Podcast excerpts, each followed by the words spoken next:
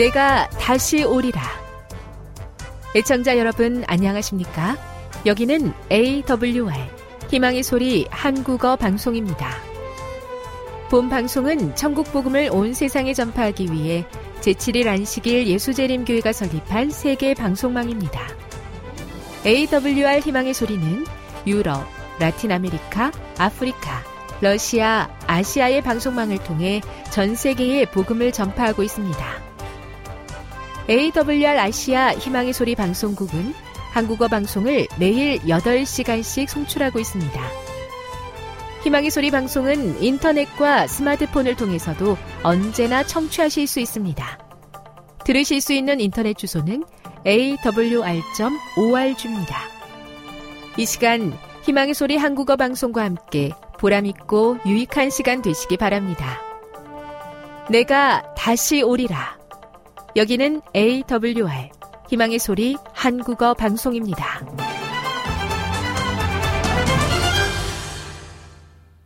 주파수 안내입니다. 괌에서 송출하는 우리 방송은 한국 표준시로 새벽 1시 30분부터 2시 30분까지 11,755kHz로 새벽 2시 30분부터 3시 30분까지 3시 30분부터 4시 30분까지 15,530kHz로 새벽 5시부터 6시까지 9,890kHz로 4회에 걸쳐 송출하고 있습니다. 스리랑카에서 송출하는 우리 방송은 한국 표준시로 밤 9시부터 10시까지 15,530kHz로 우즈베키스탄에서는 새벽 3시부터 4시까지 새벽 4시부터 5시까지 9,760kHz로 타지키스탄에서는 밤 9시부터 10시까지 15,255kHz로 송출하고 있습니다. 애청자 여러분의 많은 청취 바랍니다.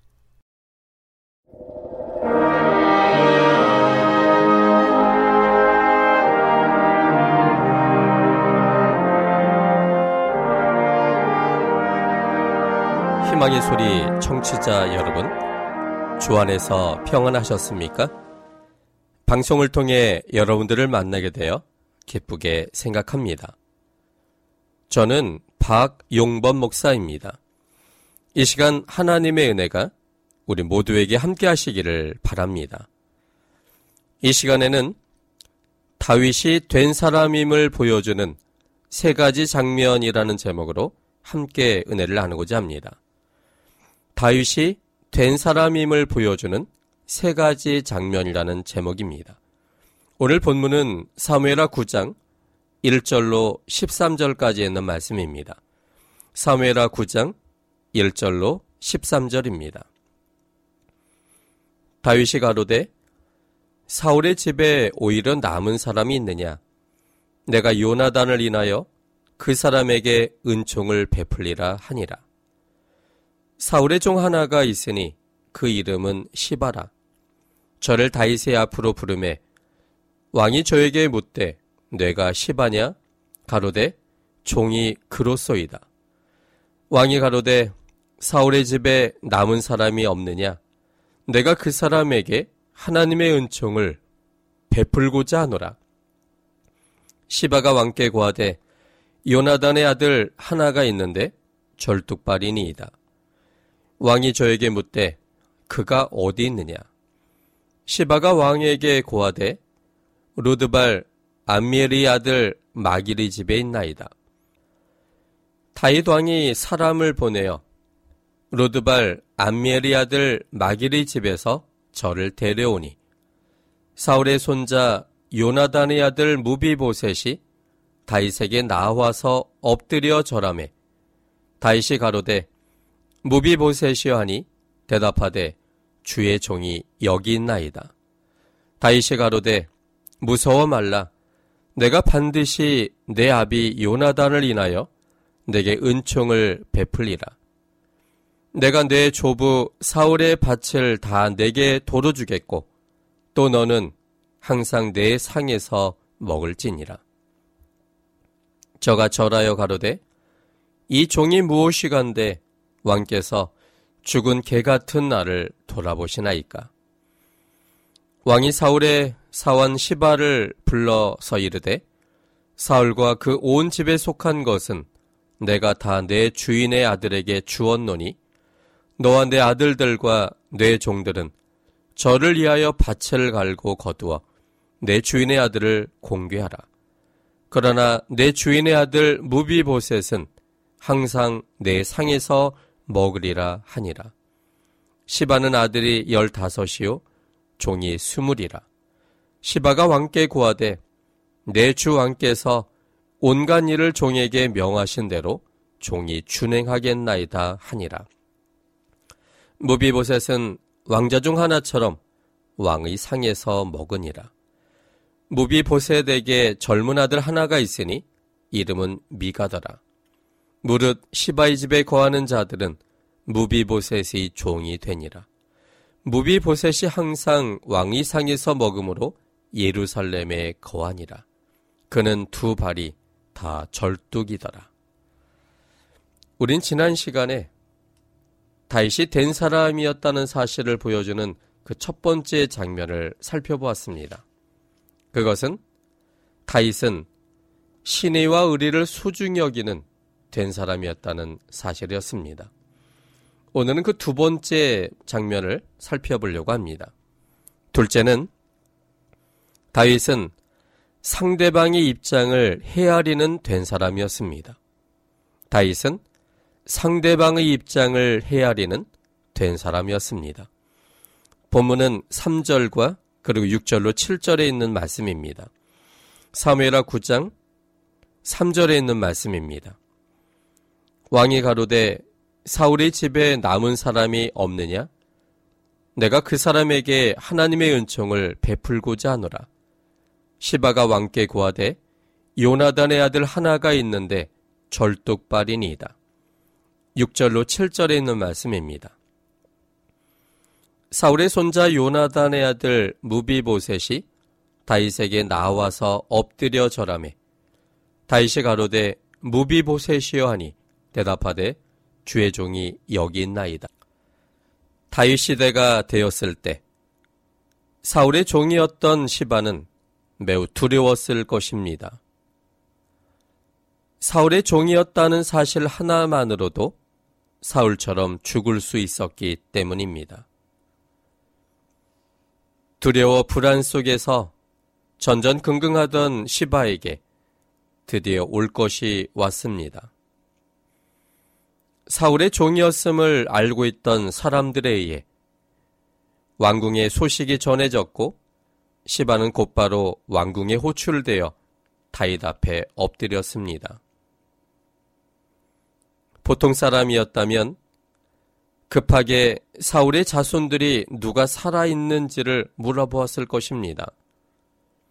그것이 목적이었으므로 작은 실마리처럼 보이는 시바에게 추궁하듯 물어보았을 것입니다. 그런데 다윗은 시바의 불안함과 두려움을 헤아리고 있었던 된 사람이었기 때문에 사울의 집 사람들에 대해서 묻기 전에 그들을 찾는 이유를 먼저 분명히 밝혔습니다. 그들을 찾아 위협의 요소를 제거하기 위해 찾는 것이 아닌 하나님의 은총을 베풀고자 하는 목적임을 분명히 밝혔습니다. 3절에 보면 왕이 가로되 사울의 집에 남은 사람이 없느냐? 내가 그 사람에게 하나님의 은총을 베풀고자 하노라. 다윗의 모습과 말투와 그 내용에서 다윗의 진정성을 확인한 후 시바는 크게 안심하였고 그래서 최소한 죽지는 않겠다는 확신과 함께 요나단의 유일한 아들을 다윗에게 소개하였습니다. 그런데 시바가 요나단의 아들을 소개하는 장면이 매우 흥미롭습니다. 시바가 다윗에게 대답할 수 있는 것들은 요나단의 아들이 한명 있습니다. 라든지 좀 더 구체적으로 요나단의 아들이 한 명 있는데 이름이 무비보셋이고 지금은 어디 어디에 있다라고 말하면 될 것입니다. 그런데 시바는 요나단의 아들의 상태를 강조하는 대답을 했습니다.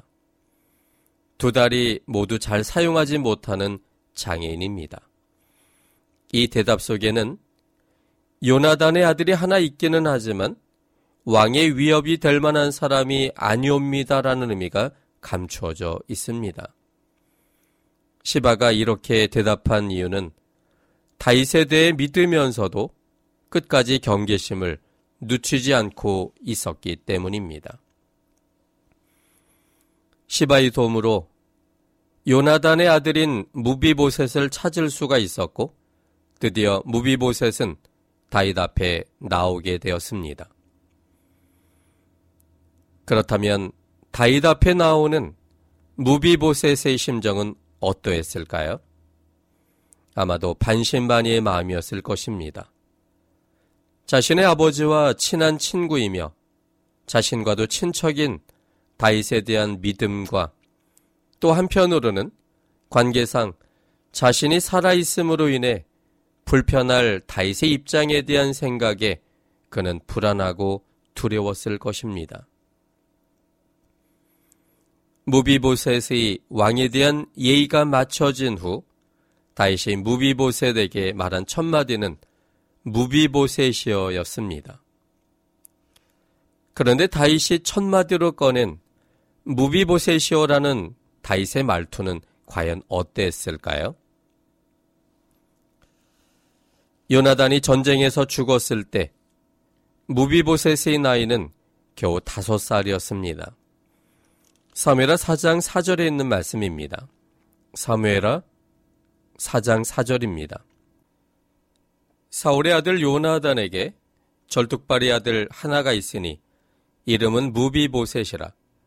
전에 사울과 요나단의 죽은 소식이 이스라엘에서 올 때에 그 나이 다섯 살이었는데 그 유모가 안고 도망하더니 급히 도망함으로 아이가 떨어져 절게 되었더라. 무비보셋은 처음부터 장이아가 아니었습니다. 사울과 요나단이 전쟁에서 죽었다는 소식이 전해졌을 때 왕족이 처한 위험을 느낀 그의 유모가 그를 안고 급히 도망하다가 무비보셋이 떨어져서 다리를 절게 된 것이었습니다. 그 일로 인해 무비보셋에겐 마음의 상처가 있었을 것입니다. 할아버지와 아버지가 전쟁에서 죽지 않았더라면 그 위치는 왕자 위치였을 것이고 사고도 당하지 않았을 것이라는 아쉬움과 원망이 무비보셋의 마음에 낙담과 절망을 주었을 것입니다. 누군가의 도움이 없이는 기본적인 생활조차도 어려운 자신의 처지를 보면서 나이가 들수록 그 상처는 더욱 크고 깊어져 갔을 것입니다. 좌절과 분노와 원망과 절망 등으로 그는 매우 힘든 세월을 보냈을 것입니다. 그런데 다윗 왕이 사울의 집안 사람을 찾는다면서 자신을 찾아 궁정에 호출되어 다윗 앞에 섰을 때 무비보셋의 마음은 매우 불안하고 두려웠을 것입니다. 그런 무비보셋을 볼 때 다윗의 마음에는 일찍 아버지를 잃은 아들이 지금껏 살아오면서 느꼈을 모든 상처들을 생각하고 아버지 요나단을 닮은 아들을 보면서 요나단의 죽음으로 끝나버린 우정과 여러 추억들이 뒤섞이면서 측은하기도 하고 한편 반갑기도 한 심정으로 무비보셋이여라고 말했을 것입니다. 그리고는 곧바로 무서워 말라고 말하고는 내가 반드시 내 아비 요나단을 인하여 내게 은총을 베풀리라고 말했습니다. 또한 조부의 재산을 되찾아 줄 것이고 자신과 같이 언제나 식탁에서 함께 식사하게 될 것이라고 이야기했습니다. 마음의 상처를 갖고 있는 사람들은 남을 잘 믿지를 못합니다. 불신과 불만, 절망으로 가득 차 있으므로 어떤 일에 대한 해석도 긍정적이지가 않고 곡해하며 그래서 잘 믿지도 않습니다. 믿었다가 또다시 상처만 받을 것을 미리 걱정해서 마음으로 받아들이지를 못합니다. 다윗은 상대방의 입장을 헤아리는 사람이었기에 무비보셋의 입장에서 이 문제를 확실하게 해줘야겠다고 생각하여 실제적인 일을 하게 될 시바를 무비보셋이 있는 곳에 불러서 무비보셋이 듣는 자리에서 구체적인 지시를 하였습니다. 여기 열왕기야 9장 9절로 10절까지 있는 말씀을 함께 보겠습니다. 사무엘하 9장 9절로 10절입니다. 왕이 사울의 사환 시바를 불러서 이르되 사울과 그 온 집에 속한 것은 내가 다 내 주인의 아들에게 주었노니 너와 내 아들들과 내 종들은 저를 위하여 밭을 갈고 거두어 내 주인의 아들을 공개하라. 특히 무비보셋은 항상 내 상에서 먹으리라고 말해 놓으므로 무비보셋이 비록 장애를 안고 살지만 왕과 함께 식사하는 위치에 있는 사람이므로 잘 모셔야 됨을 확실히 보여주었습니다. 사무엘하 9장 10절 중간에 있는 부분입니다. 그러나 내 주인의 아들 무비보셋은 항상 내 상에서 먹으리라 하니라. 시바는 비록 사울 집의 종이었지만 종 대우를 받고 살고 싶지는 않은 사람이었습니다.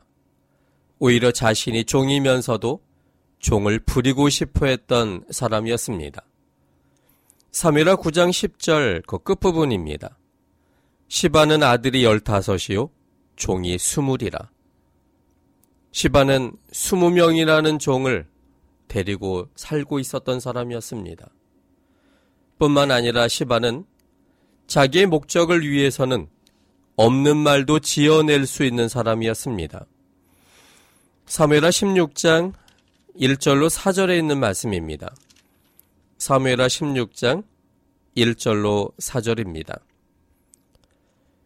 다윗이 마루턱을 조금 지나니 무비보셋의 사원 시바가 안장 지은 두 나귀에 떡 200과 건포도 100송이와 여름실과 일백과 포도주 한 가죽 푸대를 싣고 다윗을 맞는지라. 왕이 시바에 이르되 내가 무슨 뜻으로 이것을 가져왔느뇨? 시바가 가로되 나귀는 왕의 권속들로 타게 하고 떡과 실과는 소년들로 먹게 하고 포도주는 들에서 곤비한 자들로 마시게 하려 함이니이다. 왕이 가로되 내 주인의 아들이 어디 있느뇨? 시바가 왕께 고하되 예루살렘에 있는데 저가 말하기를 이스라엘 족속이 오늘 내 아버지의 나라를 내게 돌리리라 하나이다. 왕이 시바더러 이르되 무비 보셋에게 있는 것이 다 내 것이니라. 시바가 가로되 내가 절하나이다.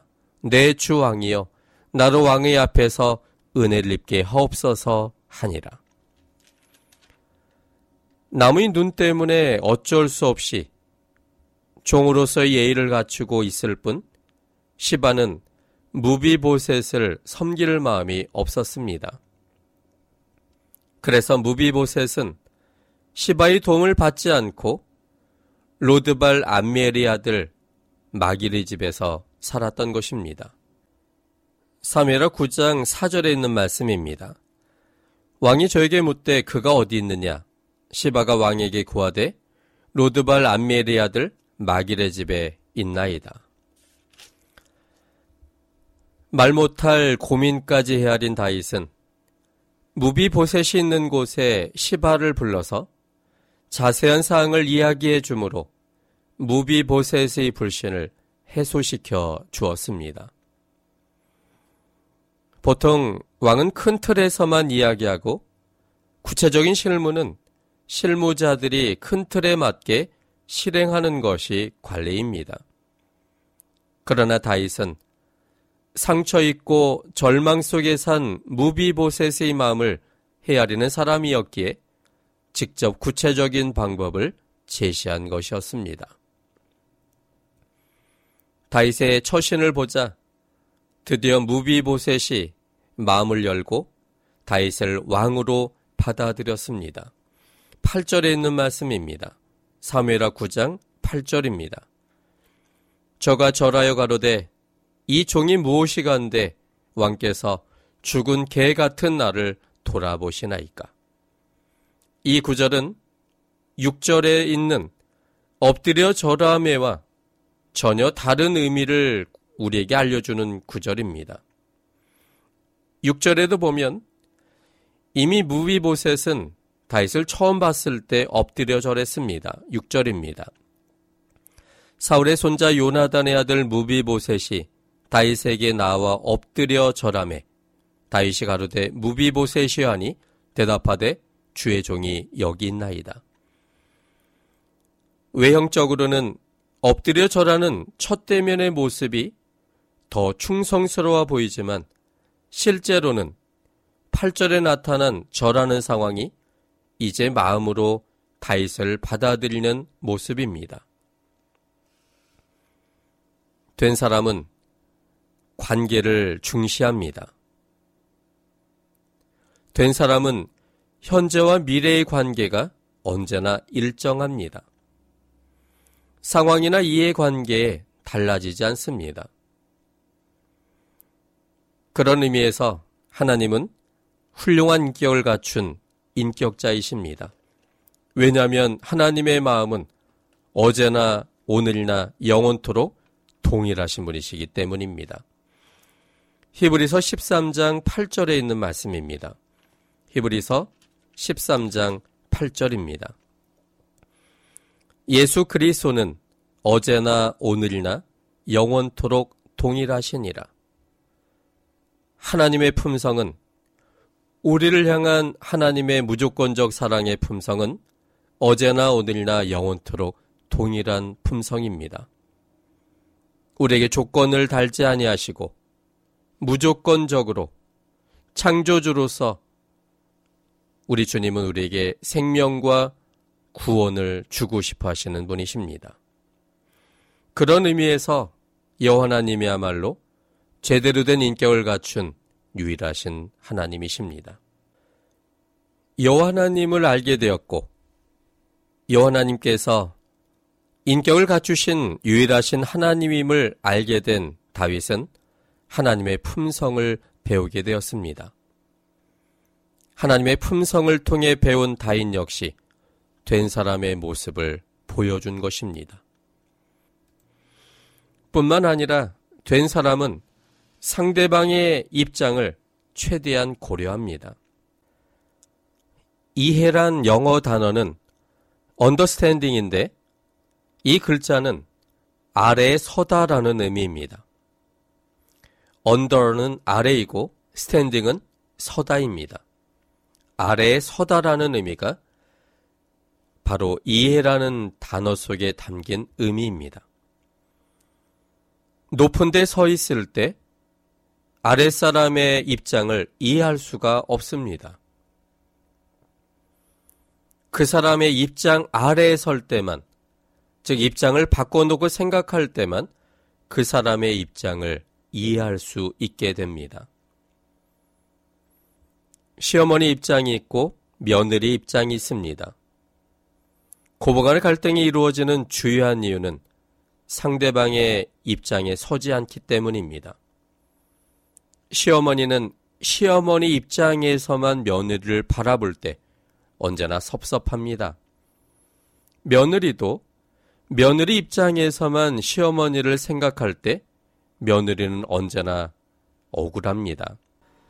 소의 입장을 이해하고 헤아릴 수 있는 지혜가 필요합니다. 시어머니는 본인도 며느리였었을 때의 입장을 생각해야 합니다. 처음에는 모든 것이 힘들고 어려웠고 낯설었지만 시간이 지남으로 인해서 이제 손에 익숙해졌고 그래서 살림을 잘할 수 있었던 자신의 지난날의 입장들을 잘 생각하여 그 생각으로 며느리를 생각해야 합니다. 그럴 때 며느리의 모습을 이해할 수가 있습니다. 며느리도 시어머니 입장에서 생각할 때 시어머니에 대한 감정들이 새롭게 바뀌게 될 것입니다. 남편의 입장과 아내 입장이 다릅니다. 부부간에 큰 문제가 생기는 주요한 이유는 각자의 입장에서만 상대방을 바라보기 때문입니다. 그런데 남편과 아내이기에 앞서 남자와 여자는 그 생각하는 구조와 방식이 완전히 정반대입니다. 남자와 여자가 얼만큼 다르냐 하면 한 사람은 화성에서 태어났고 화성에서 생활한 사람처럼 또 한 사람은 금성에서 태어나서 금성에서 줄곧 생활한 사람처럼 완전히 다릅니다. 생각과 구조와 행동이 전혀 다릅니다. 전혀 다른 두 사람이 남편과 아내 이름으로 한 집에서 사는 것입니다. 그러므로 거기에는 분명한 차이가 있는데 그 차이를 인정하고 이해하지 않는다면 남편과 아내는 언제나 정반대의 모습 속에 있게 될 것입니다. 남자와 여자의 차이점이 무엇인지 연구할 필요가 있습니다. 남편과 아내 입장이 무엇인지 고민해야 합니다. 그리고 서로의 생각을 대화로서 풀고 해결해야 합니다. 대화할 때 상대방의 입장이 무엇인지를 명확히 알 수 있습니다. 명확히 알 수 있을 때 서로에 대하여 같은 것과 다른 것을 받아들이게 되고 그럴 때 서로의 입장에 서게 될 때 수많은 갈등과 또 대치의 요소들을 해결할 수 있게 될 것입니다. 부모의 입장과 자녀 입장이 다릅니다. 각각 자신의 입장에서만 생각하고 판단함으로 서로에게는 갈등만이 남겨지게 됩니다. 그래서 부모와 자녀 사이에서도 서로 상대방의 입장에 서는 노력이 필요합니다. 내가 아버지가 된다면 나의 아들에게 어떻게 행할 것인가?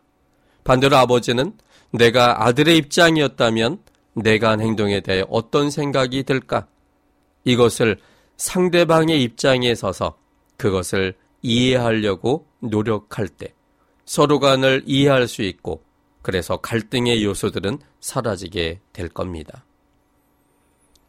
남의 입장에 서게 될 때 남을 이해할 수 있습니다.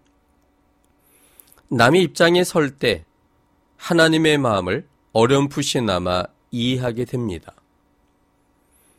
우리를 이해하기 위해 우리 입장에 서기 위해 하나님은 사람이 되셨습니다. 사람과 똑같은 삶을 33년 동안이나 사셨습니다. 사람들이 겪을 모든 고통과 고민을 그분은 몸소 체험하셨습니다.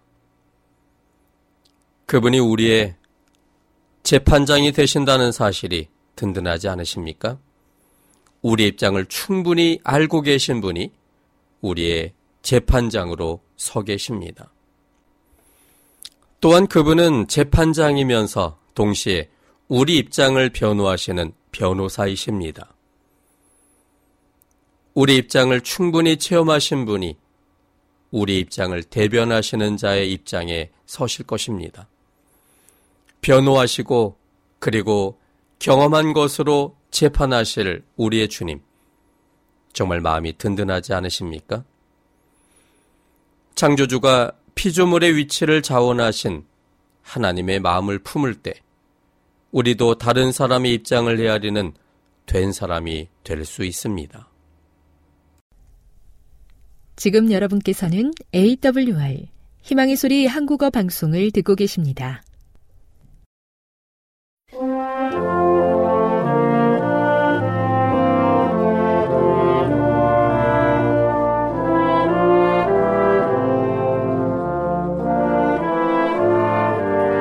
애청자 여러분 한 주 동안 평안하셨습니까?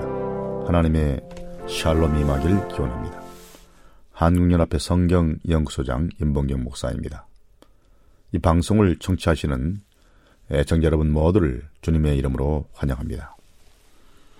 오늘도 여러분에게 하나님의 사랑과 또 예수 그리스도의 측량할 수 없는 은혜와 진리의 성령의 깊은 감동이 함께 하시어 여러분의 진리 가운데로 인도되는 시간 되기를 간절히 바랍니다.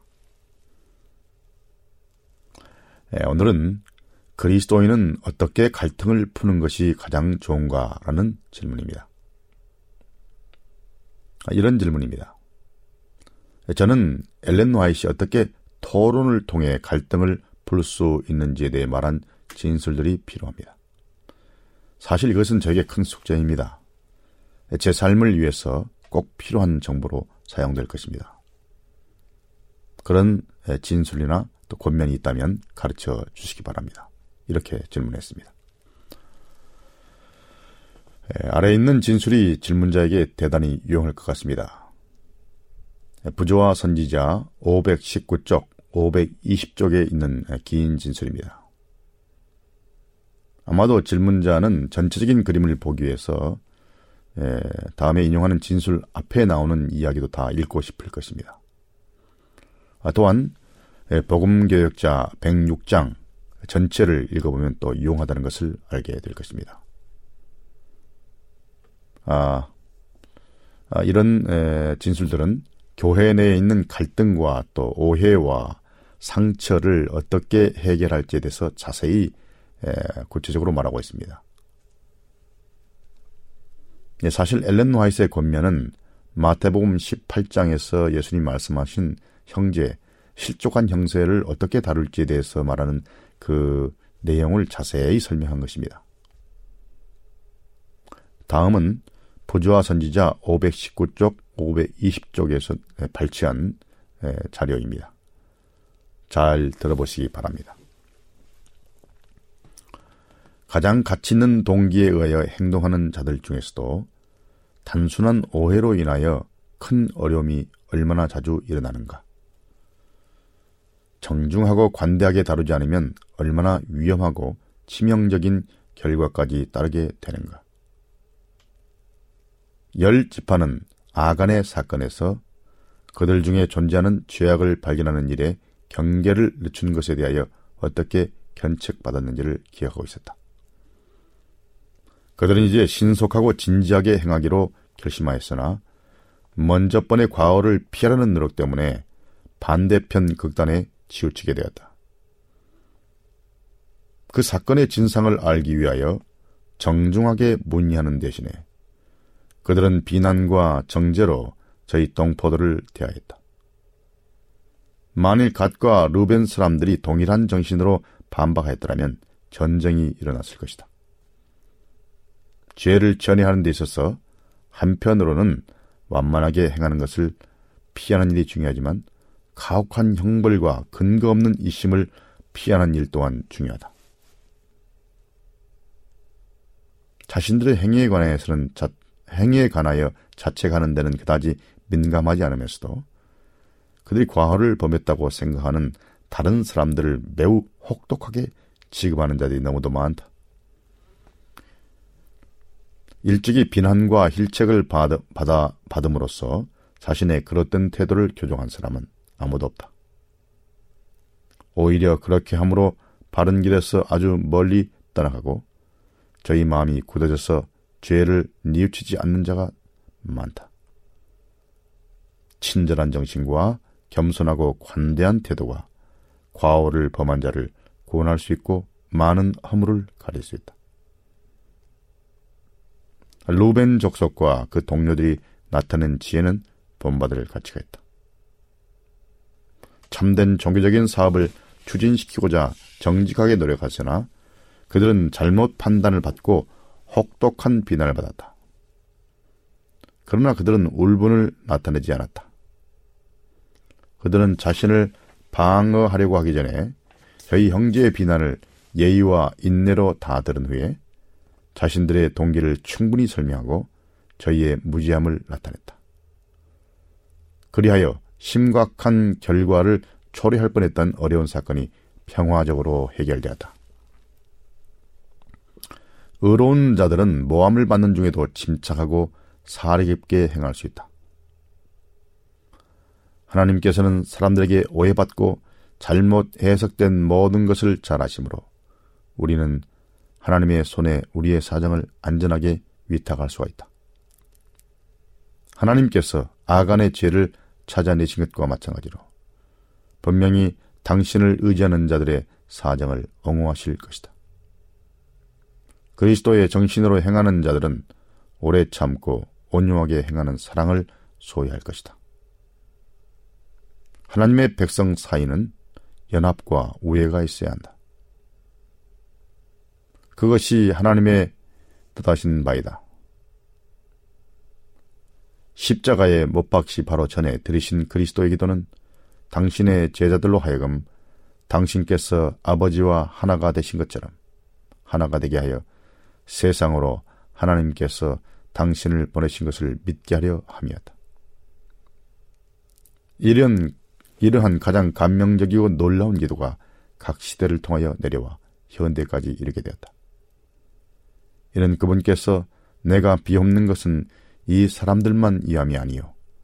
또 저희 말을 인하여 나를 믿는 사람들도 위함이라고 말씀하신 까닭이었다. 우리는 진리의 한 원칙도 희생하지 말아야 하는 동시에 이 같은 연합의 상태에 도달하는 것이 우리의 끊임없는 목표가 되어야 할 것이다. 이것이 바로 우리가 그리스도의 제자가 된 증거이다. 예수께서는 너희가 서로 사랑하면 이로써 모든 사람이 너희가 내 제자인 줄 알리라고 말씀하셨다. 사도 베드로도 교회에 말하기를 너희가 다 마음을 같이하여 체휼하며 형제를 사랑하며 불쌍히 여기며 겸손하며 악으로 악으로 악을 악으로 욕을 욕으로 갚지 말고 도리어 복을 빌라. 이를 위하여 너희가 부르심을 입었으니 이는 복을 유업으로 받게 하려 하심이라. 라고 베드로전서 3장 8절 9절에서 말씀했다. 자, 긴 인용문이었습니다. 여기에는 대단히 중요한 지혜가 들어있죠. 네, 어떻게 에, 이, 이 갈등과 오해를 평화적으로 해결하는지 구약에 예가 나와 있고 또 우리가 늘 모함을 받는 중에도 침착하고 살아있게 행함으로써 모든 오해가 풀어지고 또 모든 사정을 아시는 주님께 모든 문제를 의탁할 때 주께서 개입하셔서 모든 문제를 풀어줄 것이라고 이렇게 말씀했습니다. 우리는 이렇게 함으로써 서로 사랑함으로써 우리가 그리스도의 제자가 되는 것을 세상이 알 수 있다고 그렇게 권면한 권면입니다. 자, 그럼 다른 질문, 질문으로 넘어가 보겠습니다. 다른 사람들이 자신의 행동에 대해 어떻게 생각하든지 신경 쓸 필요가 없는가라는 매우 현실적인 질문입니다. 다음에 자세한 질문을 살펴보면 무슨 말인지 알 수 있습니다. 아, 이렇게 질문했습니다.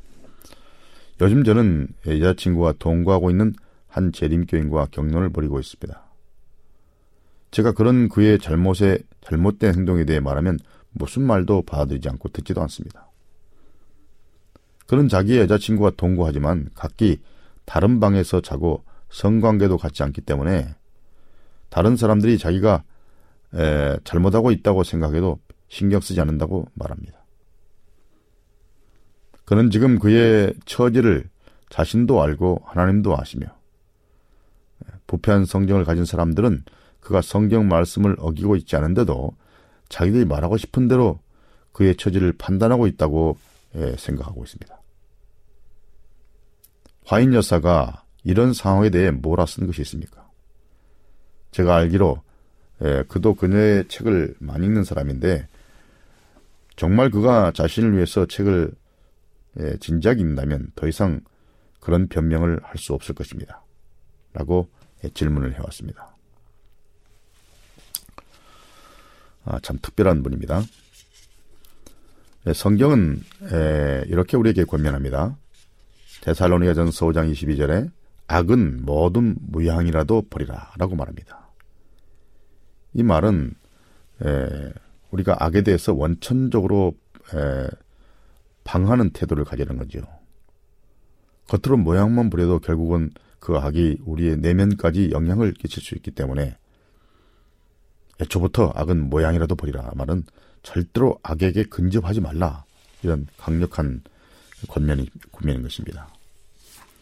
예수께서도 이렇게 말씀했습니다. 너희 빛을 사람 앞에 비치게 하여 저희로 너희 착한 행실을 보고 하늘에 계신 너희 아버지께 영광을 돌리게 하라고 말씀하십니다. 다른 사람이 우리의 행실을 오해하고 이상하게 보지 않도록 해야 되겠죠? 그런데 자기 여자친구와 동거하면서 나는 아무런 성적인 관계도 맺지 않고 있다. 그러면 문제가 없다. 라고 말하는 것은 그렇게 지혜로운 행동은 아닙니다. 그러한 행실이 하나님께 영광을 돌리는 일이 못 된다고 생각합니다. 말하자면 질문한 사람의 친구는 세상 사람들을 조롱하듯이 그 때문에 자기에게 면박을 주는 자들이 부패한 성정을 가졌다는 가졌다고 비난하는 격입니다. 하지만 사실상 그리스도인이나 비그리스도인을 막론하고 모든 사람은 예, 그들이 같이 동거하기 때문에 성관계를 맺고 있다고 생각할 것입니다. 그렇게 하는 것이 자신에게 무슨 유익이 있을 것이라고 생각할지 모르지만 그의 편판에 손상만 입힐 뿐입니다. 더욱이 이런 관계를 계속하면 그는 또한 자기 여자친구의 평판에도 아주 손상을 입힐 수 있을 것입니다. 사람들이 그녀를 에, 에, 질문자의 친구와 같은 사람으로 생각하기 때문입니다.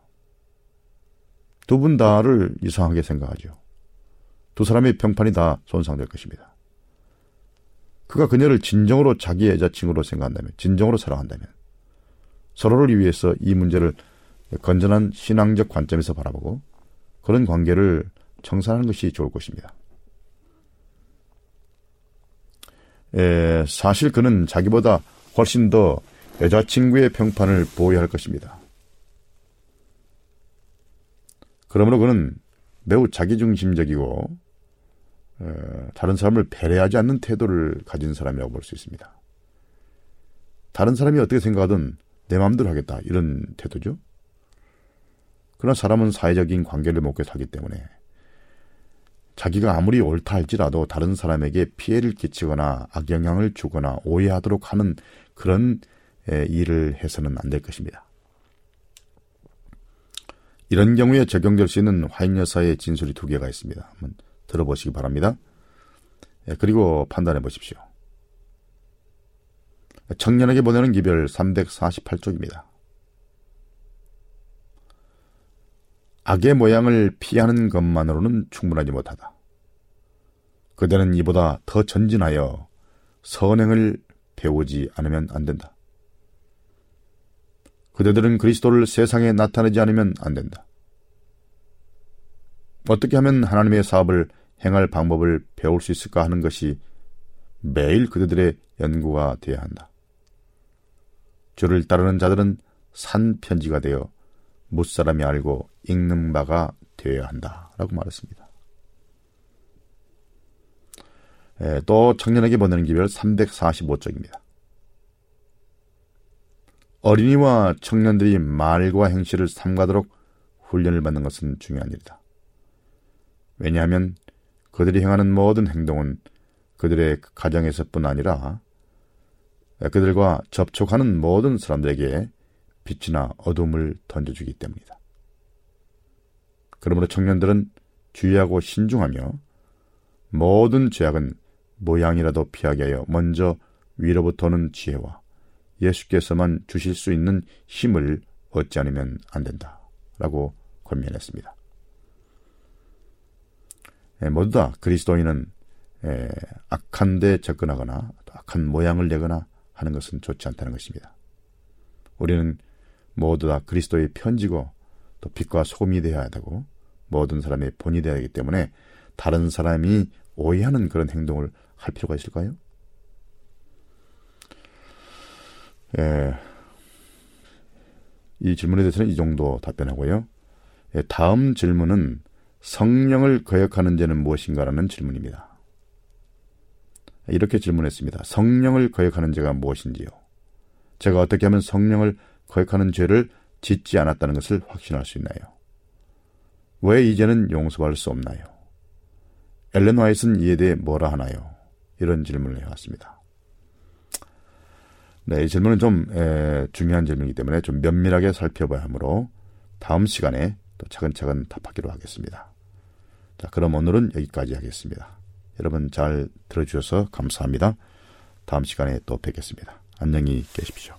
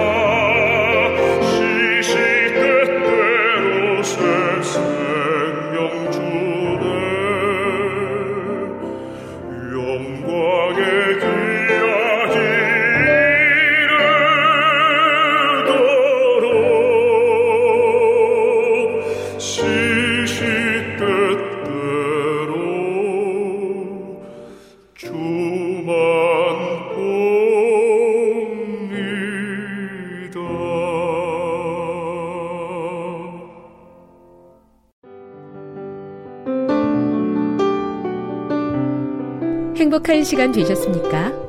지금까지 여러분께서는 AWR 희망의 소리 한국어 방송을 청취하셨습니다.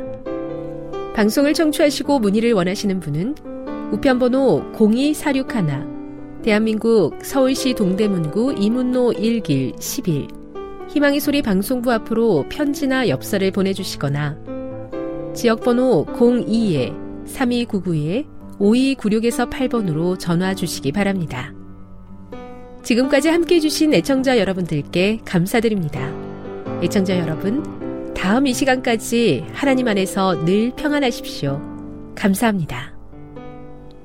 내가 다시 오리라.